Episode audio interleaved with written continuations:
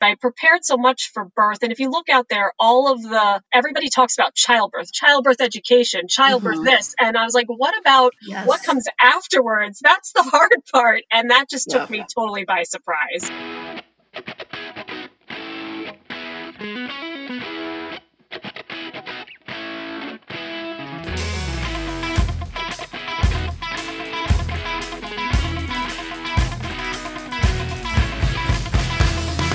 Welcome to the New Mamas Podcast. This podcast was created to help first-time moms everywhere navigate this new stage of life and to talk about the honest and the raw moments in motherhood. I'm your host, Lina Forrestal. I'm a working mom by day and a blogger and photographer by mid-afternoon. And as a first-time mom myself, I'm on this journey with you. So, New Mamas, let's do it. Let's kick off the episode and get to the good stuff. Hey everyone, welcome back to the New Mamas Podcast. Today I'm talking to Melissa Bowley about how to find the right support and team from pregnancy to postpartum. And this topic is really special to us because we were just chatting a little bit about how there's such a lack in postpartum care, and yet there's so much awareness, right? There's so much awareness about it, but we're relying on healthcare providers to fix the problem, and we can't always do that. So I'm excited to talk to Melissa today about her journey. She is the founder and C E O at Flourish Collective. She started her company with a vision to fill the gap in maternal healthcare and make wellness accessible to all moms based on their own childcare and postpartum experience. Melissa, I'm so excited to have you here today. Tell us a little bit more about yourself.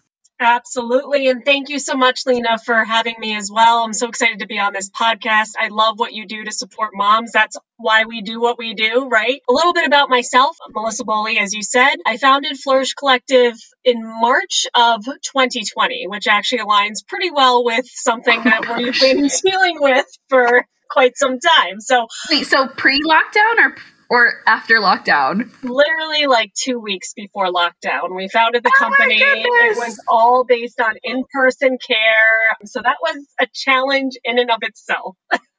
Wow. Okay. Very excited to hear more about that. Absolutely. And my background is biomedical engineering. So I spent a lot of my career in medical device development, both on the R and D side with new medical device innovation, and then moving into moving into marketing. So I've done a little bit of both and seen the entire product lifecycle in medical devices. So digital platforms and direct to consumer was all, you know, very new to me. But I had my own babies. I have two boys. They're yeah. They're you were just talking about your boy, and boys are they have a lot of energy. Let's say, and they're four and six. And after my second, I was like, wow, I felt like it really took a toll on me both times. And I wanted to be there to help moms not have that much of a challenge. We wanted to make things easier for moms transitioning into motherhood. So it basically started out of my own experience. That's amazing. It's funny how fast they get so gregarious. Like my son is ten months old, and I swear I'm like the kid, the day this kid starts walking, it's over for me because I'm already so tired. Like he's so just wants to be in everything, on everything, with everything. And it's wonderful because he's so curious and just wants to touch and feel the world around him. But oh man, it is definitely challenging. So what did your postpartum recovery look like? So I've obviously been through it twice. Um, yeah. I would say the first time around, it was more shock. And I love, I should have brought a glass of wine with me. Now I'm kind of regretting that I don't have a Wait, glass do of you wine. Want, do no, you I've, go got my, I've got my seltzer. I'm good. Um, I appreciate that. So yeah, I, I don't know. I felt like, again, as I mentioned, I'm I'm like really into research, engineering by background. And so when I was pregnant, I literally researched everything. And it was crazy to me that not in my research, I didn't find out about a lot of the options out there for mm. pregnancy and postpartum support. And my provider, like doula, I, somebody mentioned to me, they're like, are you going to have a doula? I was like, a do what? What is a doula? Yeah. It's crazy. Um, and so nobody mentioned this. And as I did my research, I'm like, oh my God, there's so much evidence out there to support having a doula there. So I had to have one. So that really made a big difference for me preparing for birth. And I took childbirth classes. My husband is extremely, extremely supportive in birthing the babies, but also the company, which I'll get into at some point here. But I think for me, it was that I prepared so much for birth. And if you look out there, all of the, everybody talks about childbirth, childbirth education, childbirth mm-hmm. this. And I was like, what about yes. what comes afterwards? That's the hard part. And that just took yeah. me totally by surprise. Yeah, that th- that's actually the whole reason why I started this podcast, because I was so shocked at that first four to six weeks. And like you, like I did my research, I, or I guess at least I tried to, but I feel like all of the articles I was coming up on were, were things, like physical things I needed, and not so much the support that I needed. And I feel like I consider myself a pretty educated person, and yet I had no idea. I actually had to ask my friend the other day what the difference was between a doula and a midwife. I'm in ten months postpartum and I still didn't know the difference, because I was thinking, I'm like, you know, baby number two, we're going to try and wait a bit on that. But when baby number two comes around, I want to arm myself with a doula or a midwife. I actually still have trouble knowing the difference. But why, in all of those visits that we have with our healthcare providers, why is that not talked about? Like, I just don't understand why there isn't more just discussion around what postpartum care might look like. Right. I, I don't know the answer to that, other than I, I assume, and it's funny because the original premise behind our company was we were actually going to help, we were going to be part of the healthcare solution. And we realized very quickly that the real change, the fast change, can come from shifting consumer spend from stuff to support. But yes. it's, yeah, there's, I don't, I don't know why it's not discussed. I feel like, um, all the providers out there, they all have their specialties, and none of it is surrounded around actually taking care of the mother. So no mm-hmm. specific provider is there to make sure mom's okay. All the providers throughout the entire journey are focused on getting the baby out, you know, ma- healthy baby. And then kind of after that, it's, it's up to the, you know, family. So. Right. Mm-hmm. It's up to the family. Exactly. And that can be challenging, because the family might have its own, you know, its own challenges, its own problems. You know, relationships ebb and flow in that pregnancy stage. Like there, there's just so much going on. And then you get home, and I feel like there, it would be great even if a provider just said, just gave you a little, hey, these are some quick things you might want to consider. A therapist, not to say like, just because you seek out therapy doesn't mean there's anything necessarily wrong. It's no. just someone to be on your team to help guide you through this really challenging process, or a postpartum doula. I learned about that the other day. And yes. I, yeah, it sounds so good. I never had a postpartum doula. And now that I'm in this world, I'm like, if there's a number three in the future, for sure, a postpartum doula is in my future too. Because we don't have, I mean, when you talk about the postpartum experience, like you said, every family is different. And I think arming yourself with that village of support ahead of time makes it that much intense when you're in the middle of it, being like, oh, I need to find a therapist now, or I need a lactation consultant. Mm-hmm. You want to yes. arm yourself with that village on the front end. And we didn't have any family nearby. Everyone's got different mm-hmm. situations, but we live, you know, you too. Yeah. Mm-hmm. It makes it a lot, it makes it challenging. I mean, again, everybody has a different situation, but you need that support. And some people have that in, they have that doula. They've got their grandmother or mother or somebody there that can help them throughout the entire postpartum period. But some people don't, and more and more people don't. And then they're going back to work, and it's just, it's, it's a different world than it used to be. Right. Yeah. I, t- I talk about this to my mom all the time, because she's, our family's from Brazil. And in Brazil, everyone lives really close together. And I even talked to her. I was like, Mom, if you never left, if you and Dad never left Brazil and I was giving birth there, I would have my my village of aunties. Like I have five aunts, so like, and cousins. I would definitely have that village of support. And I feel like my postpartum experience would have looked a lot differently. So, but in America, this is, or the States, it's just a very different style of life. Like even my own parents, they live in Florida. I live in New Jersey. Mm-hmm. Like my, you know, I, we have family all over. So it's just not the way we are used to living here. Right. Absolutely. Yeah. What's one thing that you wish you knew about postpartum? There was just one thing you could choose.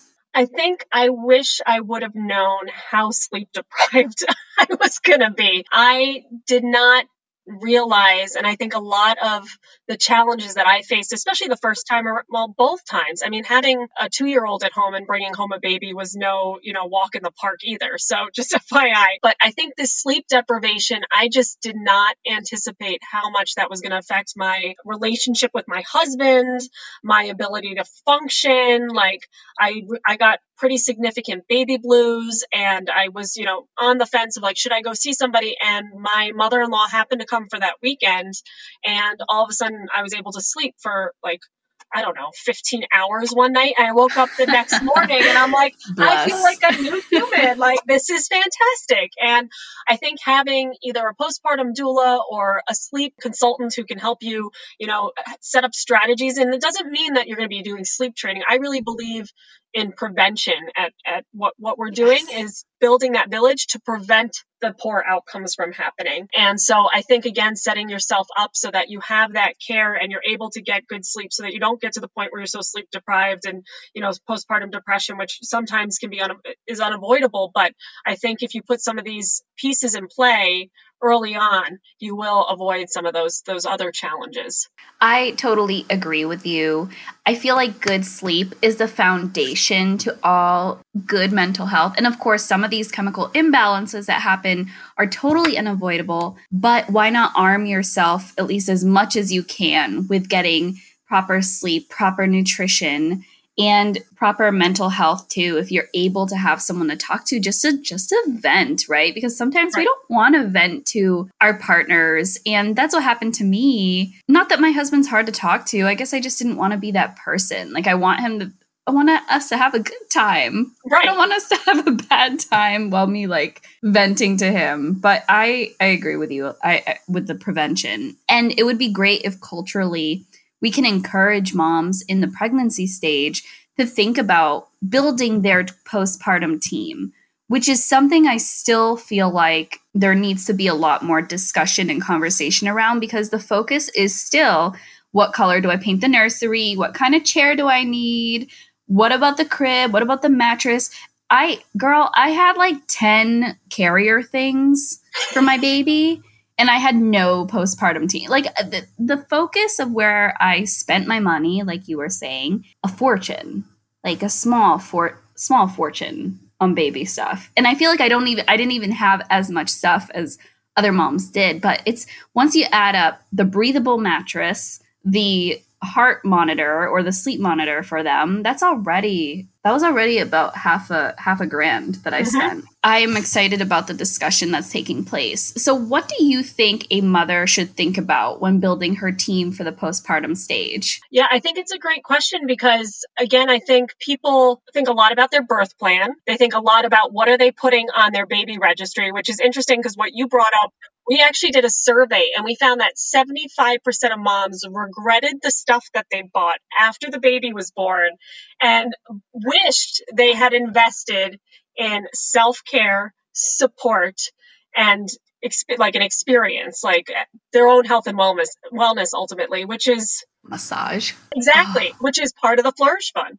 We have massage on there as well. And as things start to open back up, it'll be a lot easier to make that available to everybody. But yeah, so I think when you're, when you're thinking about your postpartum team, you, you really need to think about it from, how am I going to get sleep?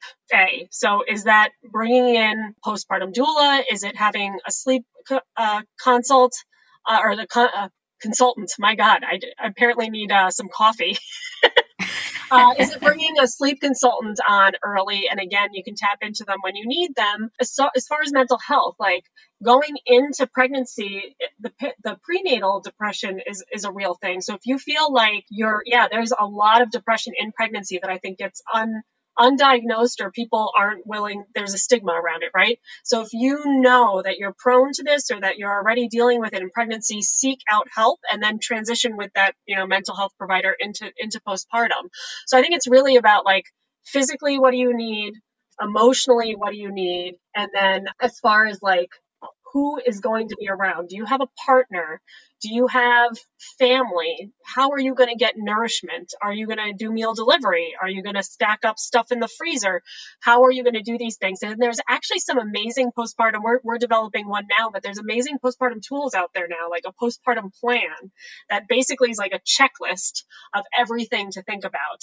And just think about your own situation. Everyone's different. And then you just kind of build it from there. I couldn't be more obsessed with that. And I wish I knew about the Flourish Fund when I was pregnant, because yeah, you said you started in March. I gave birth in June. Mid-pandemic, that's right. Oh, yeah. That must be a whole nother story. We got to do another podcast on that.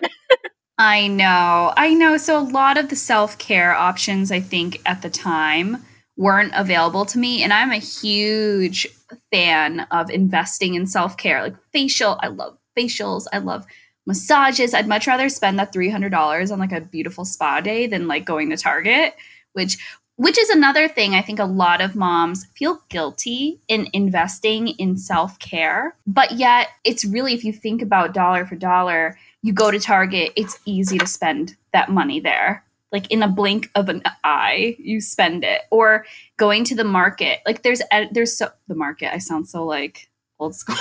I just, because I went to the market today and spent like a lot of money on, but yeah, I, that's what I think another thing is, I feel like culturally we should, we can talk about is having moms not feel guilty about investing in themselves and encouraging friends and family when they are filling out these registries or are thinking about a gift for new mom, that they consider gifting something self-care related. Right, absolutely. And it's what we talk about, because we did find that in our surveys as well. Moms felt guilty. They knew that, especially after having their, their first baby, they wanted to make sure they spent money on self-care and their own health and wellness, but they felt guilty doing it. Mm-hmm. So we were like, okay, what if you could put these things on the baby registry?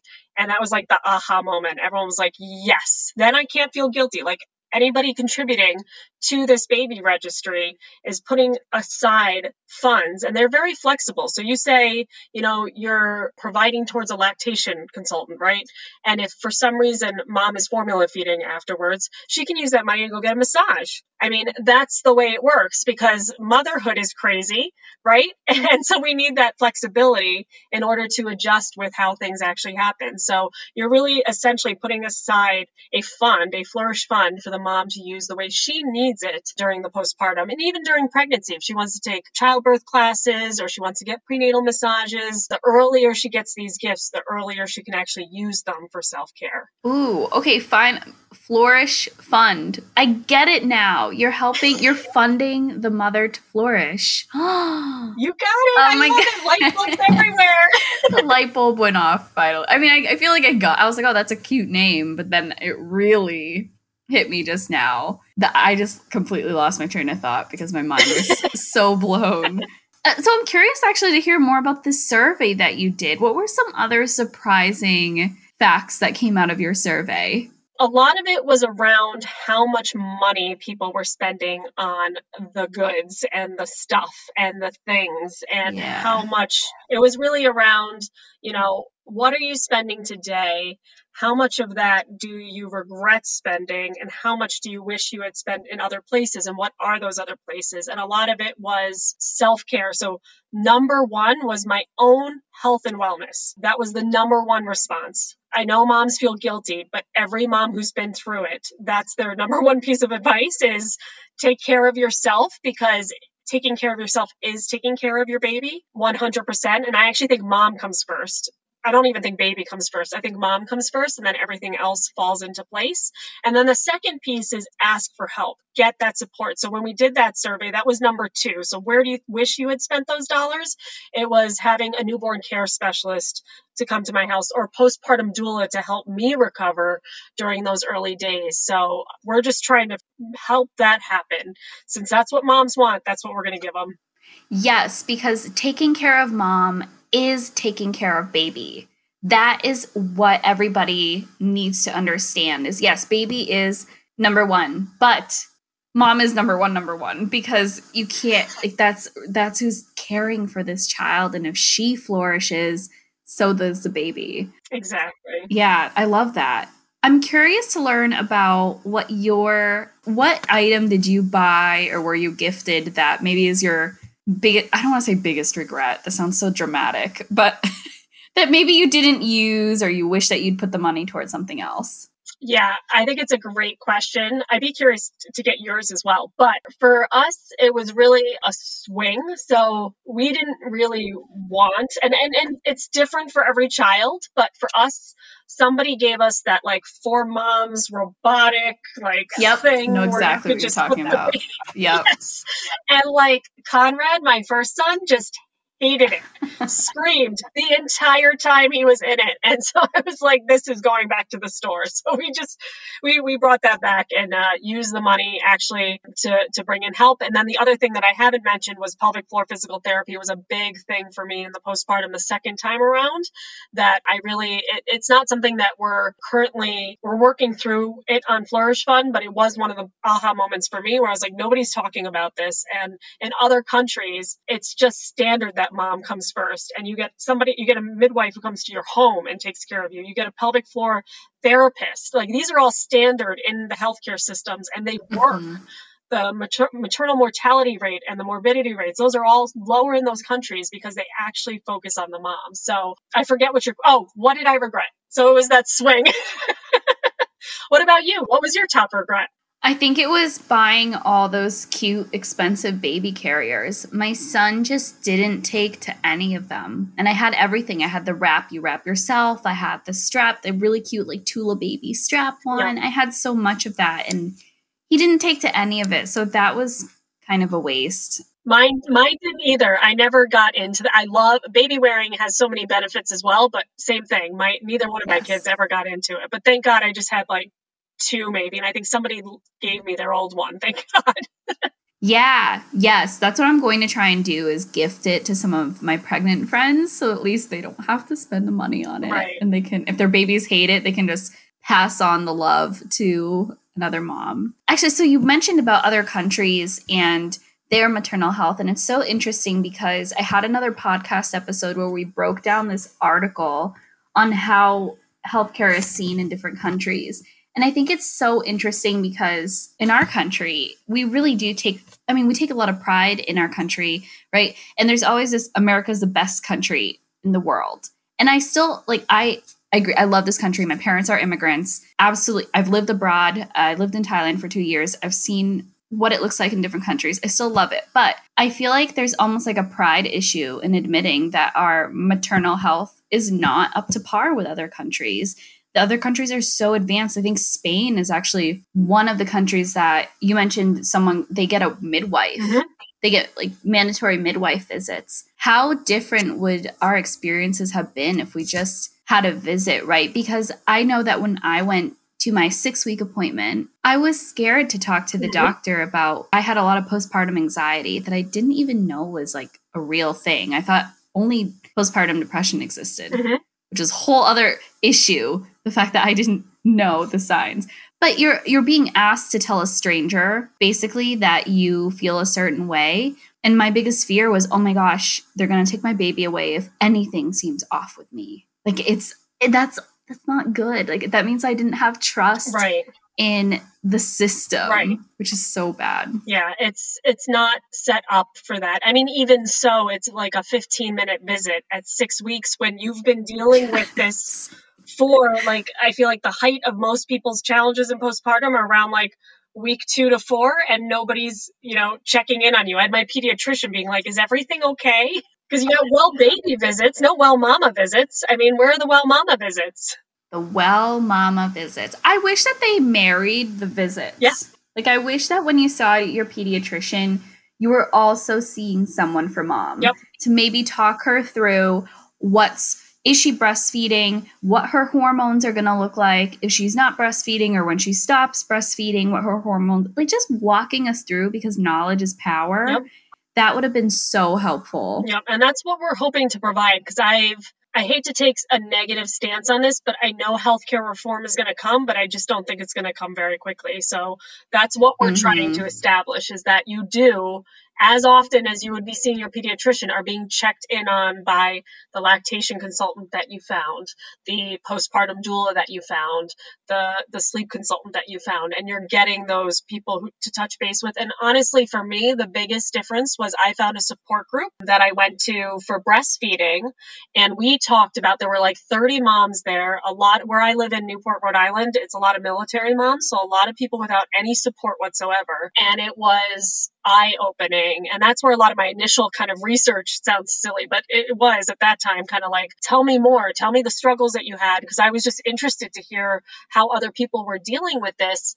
And that was really sad to me in one way, because it was a breastfeeding support group. It was the only support group available in our town, and it was only for people who were breastfeeding. So I'm sitting there thinking, what about all these poor, especially military moms who may not have support, that are not able to breastfeed, are not breastfeeding for whatever reason. They they don't want to come to a support group, because they would always tell me, it's open to everybody. I'm like, if I'm not nursing, I don't want to sit around and watch everyone yeah. nurse their babies. Like, that's not my jam, you know? And so a lot of people were left to struggle alone. And I was like, this just isn't right. And so building not only that support system, but that mom tribe is such an important part to this as well. Yes. So I, I love hearing about your experience in Newport and going to this mom group. And I agree. I think I learned so much from, uh, I gave birth during the pandemic, so there were no real actual mommy groups. I was lucky that I stumbled upon a group for mom bloggers in my area. And the stuff I learned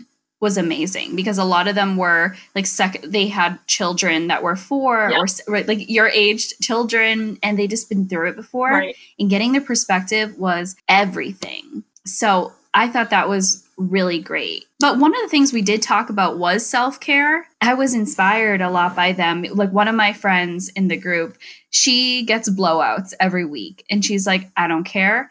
I don't care how much it costs. Like, that, this is for me. This is what makes me feel good. And I am going to get my blowouts every single week. And she's been doing it for years now. And I thought that was really cool. What about you? What are some, what do you think? Because everyone's so different. Right. What are some things that a new mom you think can do for her self-care? And then what's your favorite thing? Yeah. For self-care. So those are two very different questions, like you said, because there's, there's moms, like, everybody has their own thing. So I think, again, I feel like you need to make sure you take time for yourself. Don't feel shame. Don't feel judged by anybody. Just like, don't worry about what other people are thinking, and take that time for yourself, and then do whatever fills your cup. So if it's a blowout, if it's reading a book, if it's taking a, for me, we did a lot of, and this was when you could do things in person, but our group, our, our support group, we would all go do mommy and me yoga. And even though the baby, yeah, that. and it was amazing, because I was there with all my peers who had just talked about, we had just unleashed everything we were going through. Right. And then we all went down to the yoga studio. We took mommy and me yoga yoga together, and the yoga instructor would take, like, if the babies were getting a little, you know, restless or whatever, she would take them off your hands and, like, watch the babies for you while you do these poses. It was actually, even though it wasn't time necessarily for, for me by myself, it was a huge, it was, it was amazing for my self-care. So again, really what makes you, what fills your cup is what you have to do. And just the judgment, the shame, I don't know why it's still happening, but, like, just don't even think about it. Like, put yourself first. I think that's, that's what it is. Do what works for you. Yeah, exactly. Yes. Uh, let's, we need to get rid of that shame and that guilt that so many moms feel. There is no shame in taking care of yourself. Flip the narrative. Taking care of yourself is taking care of your baby, because you'll be able to show up right. and be a hundred percent there when you're with your children. The one thing I would say is common probably for all moms is we could all use a nap, all of us. So take that yes. nap. I took one today. Me too. Which what you that's even hard, because the nap time is so pre- it's like precious time for you to get work done. Right. So it, I think you naturally feel guilty because you're laying down. You're like, oh, I should really go put that load of laundry on or whatever you need to catch up on, but. Yeah, today I just napped with my son, and it was oh. the best thing ever. Oh, so that's so sweet. Yeah, it's funny because I know because he's so weak. I didn't mean to nap. I was like on the couch. My husband was out. I, oh, he was getting a second vaccine. And um, yes, which is very exciting. And my kids were playing Legos and they were just like really well behaved that I, I passed out for thirty minutes. I guess that's what my body needed. And I felt like so refreshed with that little mini cat nap that I'm like able to do this tonight. Otherwise I'd be like conked out.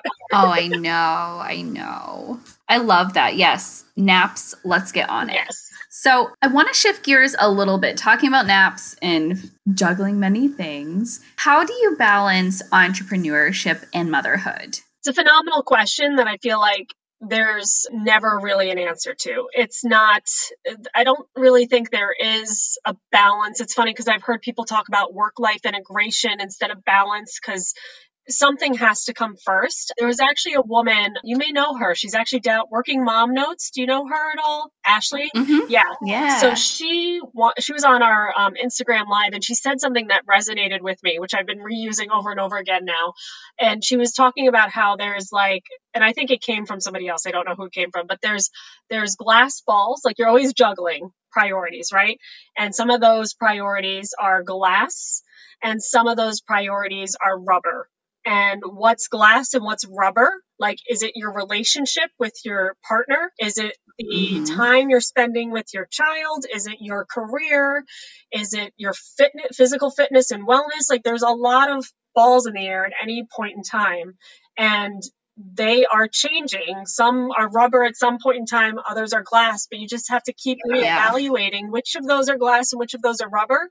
And the ones that are going to bounce back after you drop them, like then you know that those are the things that you can put lower on your priority list at that moment in time. But then there's a breaking point. Like I think about my relationship with my mm-hmm. partner, right? He's the most supportive and amazing guy. But if I keep putting that last, eventually it's it's a glass mm-hmm. ball, right?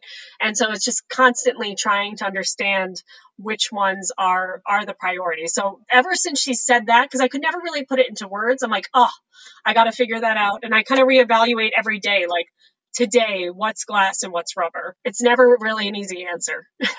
I love that. Rubber ball theory. It's the first time I'm hearing it, but I absolutely love it. And I love that it shifts, right? Not something isn't always glass and something isn't always rubber. And I feel like that's been so true in my ten months of motherhood.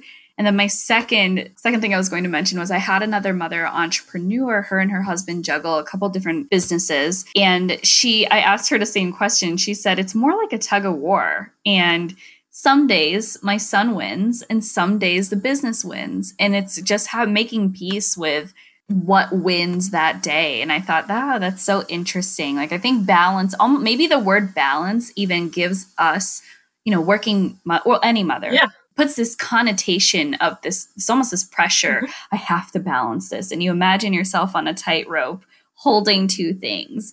But I really like the rubber glass story. And when you were taught, when you were speaking, I thought about my relationship too. That's so funny. It was the first thing that came to mind because for so long, for so ten months straight, like our relationship has been a rubber ball. And just recently we've been hitting our, our point where, you know, we're both at, we were like passing sh- ships passing in the night. We live in the same house, but we would barely see each other just because of the nature of our responsibilities.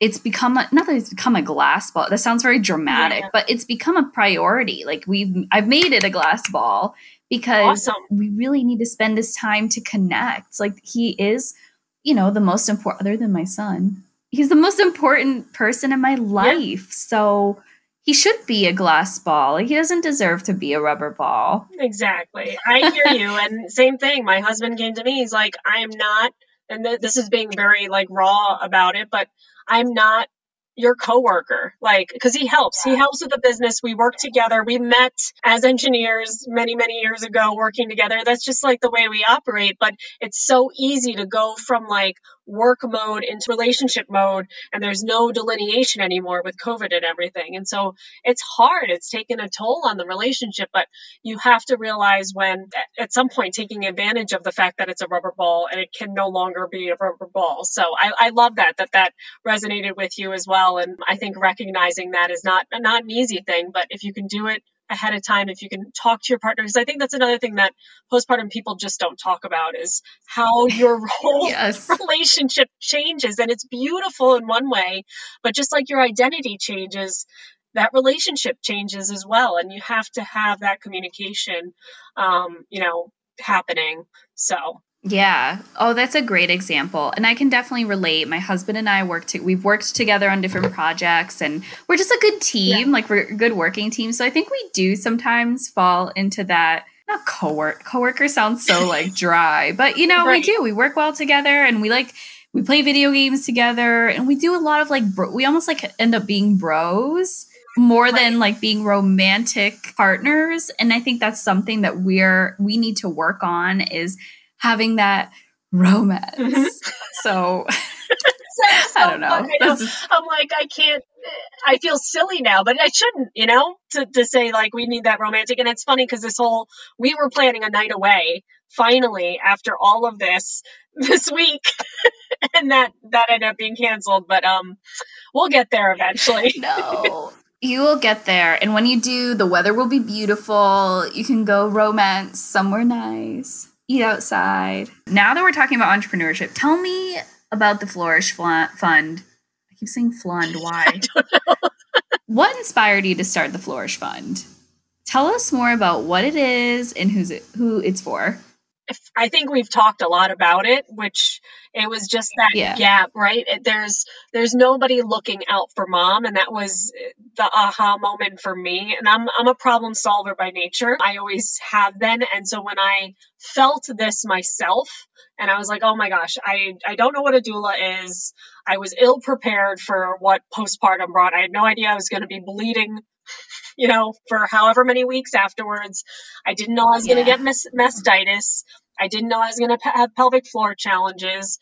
And like all these things, I just was not prepared for. And when I went to that support group that we talked about, every single mom I spoke to had a different struggle and had zero idea where to turn. They're like, I talked to my gynecologist about it. They told me you had a baby. What do you expect? Like, that this is the types of responses. I got the same response too with my pelvic floor. I was like, hey, I feel like I'm having some bladder issues. And he's like, well, you've had two babies. What else do you expect? And I came back. Yeah. And I was, I was like, are you kidding me? And I, I worked in pelvic floor many, many years ago on the medical device side. So I know all the research out there and I, I, I know that stuff and I never even applied it to myself that I should be preventatively doing something about it.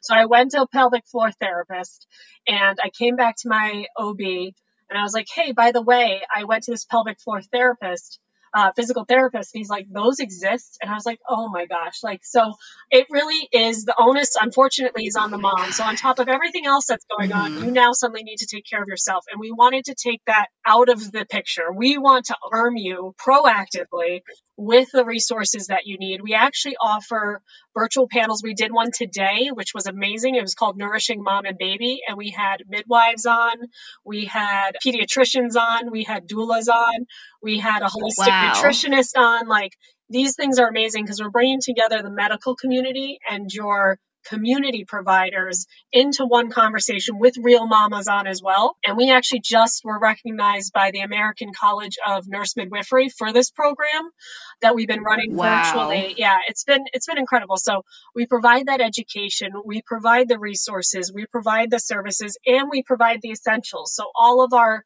gift bundles are built around an outcome. So you want a successful start to breastfeeding? Well, here's your lactation consultant. But in addition to that, you get a Haka pump, you get nipple balm, you get everything you need to have that the best chance at a successful start to breastfeeding in one package. So really, it was built upon what I heard from moms that they needed and the things that they wish they had spent money on. So we're just facilitating that. We're trying to shift that spend from the things, the extruded plastic and all the onesies and all the things that you get to oh, God. something that is really going to change the the family and it's really about family wellness. And it's been such an amazing year this past year. A lot of shifts, a lot of pivots for us, but I think we're in a really phenomenal uh, place. The, the actual website itself just launched in December. So we were doing all this education leading up to December when we launched the website because we had to retool it to offer virtual services as well. And we've been going three or four months strong now. And it's it's amazing. People are like, oh my, especially second time moms are like,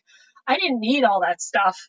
Please just give me the massages, give me the postpartum doula, give me the newborn care specialist. So it's awesome. Yes, that's amazing. So what, how does a new mom, how do you get involved with the Flourish Fund? So is it when you're pregnant, you sign up for it, or like, and then you send that, you, you, it's basically like a registry, yeah, absolutely. Right? Yep. And then you send that link out to your friends and family. Exactly. So we have two options. One is you can just go in and buy a gift if you want, similar to the way Baby List and the other baby registries work is you can create a list or you can go in and just buy a, you know, a bundle for somebody. The way it works is you get this, let's say the, the one that we talked about, the successful start to breastfeeding. We kind of have them in categories. You've got mom care category. You've got breastfeeding basics category. You have feeding, like all your solids, feeding supplies, diapering, all that stuff kind of in these different categories.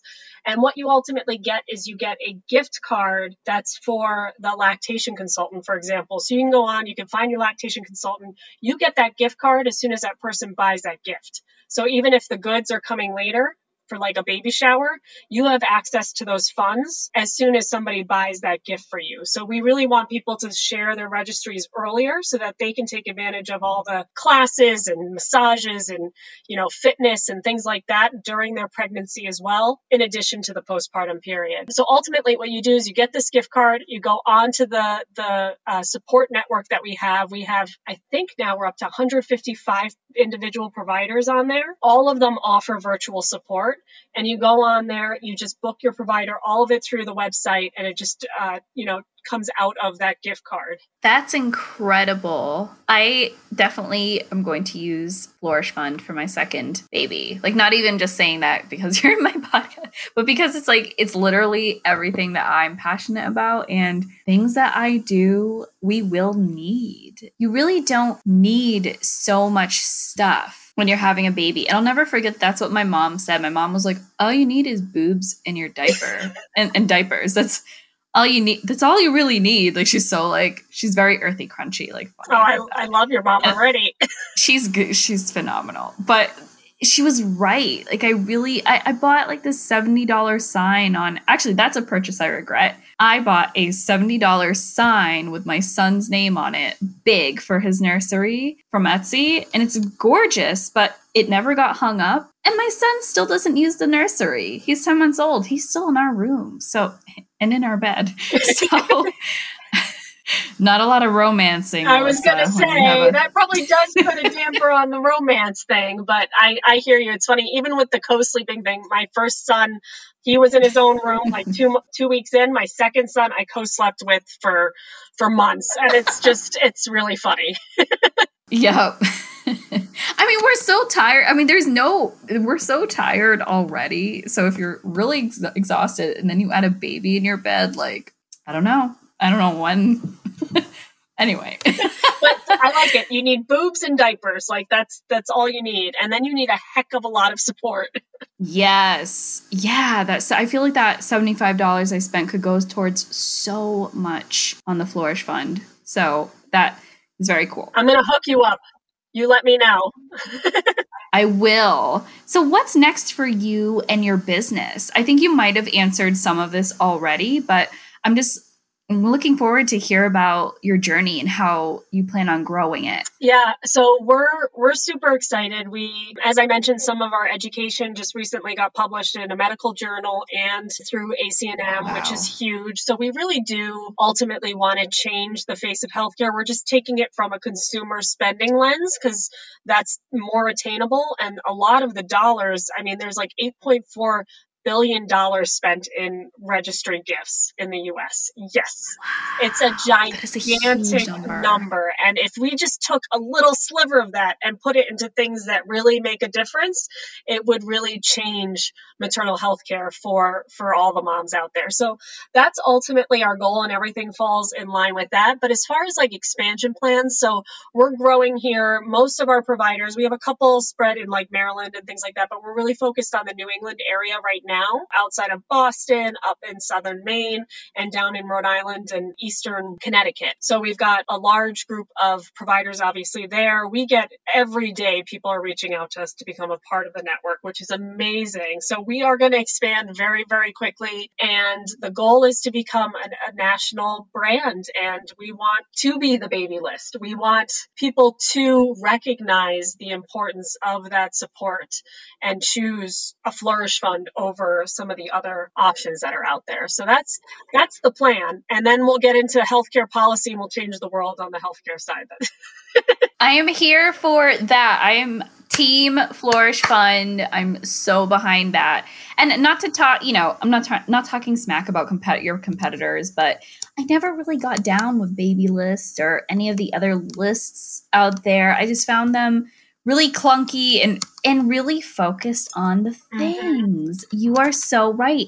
And think about just that the culture that that breeds from the moment you get pregnant to your postpartum care. You're not, you're actually not even trained to think about yourself. You're trained to think about the onesies mm-hmm. and the things and not the support that you actually need. And that results in a healthy you and a healthy baby. I think women would be a lot less shocked, mm-hmm. like we were, if we had things like the Flourish Fund to really start training our brains to say, actually, like, onesies are cute, but girl, you're going to need a massage. I love that quote you know? of the day. I'm really excited to follow your growth journey and see all the cool things come for you. I'm definitely going to recommend the Flourish Fund to all my pregnant friends because it is awesome. Like, do you have the links to those journal articles that were published? Oh, so one's pending publication. So I have pending. The, yeah, I have the pre. I don't think I can release it because it's not published yet, but it's in the Journal of Neonatal and Perinatal Medicine. And then A C N M is in May. So we're presenting what we've been doing out to all the nurse uh, midwives in the, the country in May. I think it's May tenth or something like that.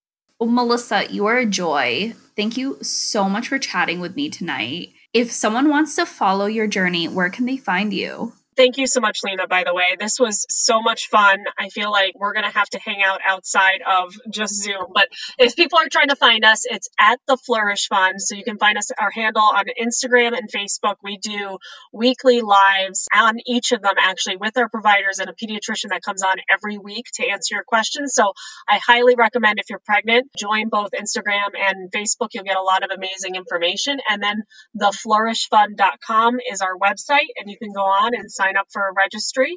I'm so excited. Thank you so much for featuring us. And this was such an awesome conversation. You're doing such amazing things, Lina, for moms. So thank you so much for that. Oh, thank you so much. And thank you for everything.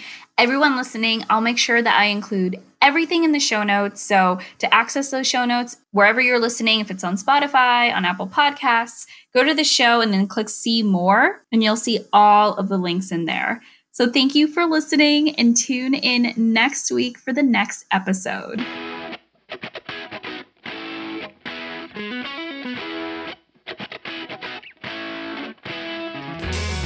Thanks for joining us this week on the New Mamas Podcast. I hope you enjoyed this episode. And if you did, be sure to subscribe and leave a review on your favorite listening platform. Have a friend that would like this podcast? Share the love. Stay in touch. Definitely give us a follow on Instagram at New Mamas Podcast. I'd also love to continue the conversation with you on my personal account, so let's be friends. Slide into my D Ms at Lina Forrestal. Finally, be sure to check out my blog at lina forrestal dot com for all things motherhood, homesteading, and recipes that both you and baby will love.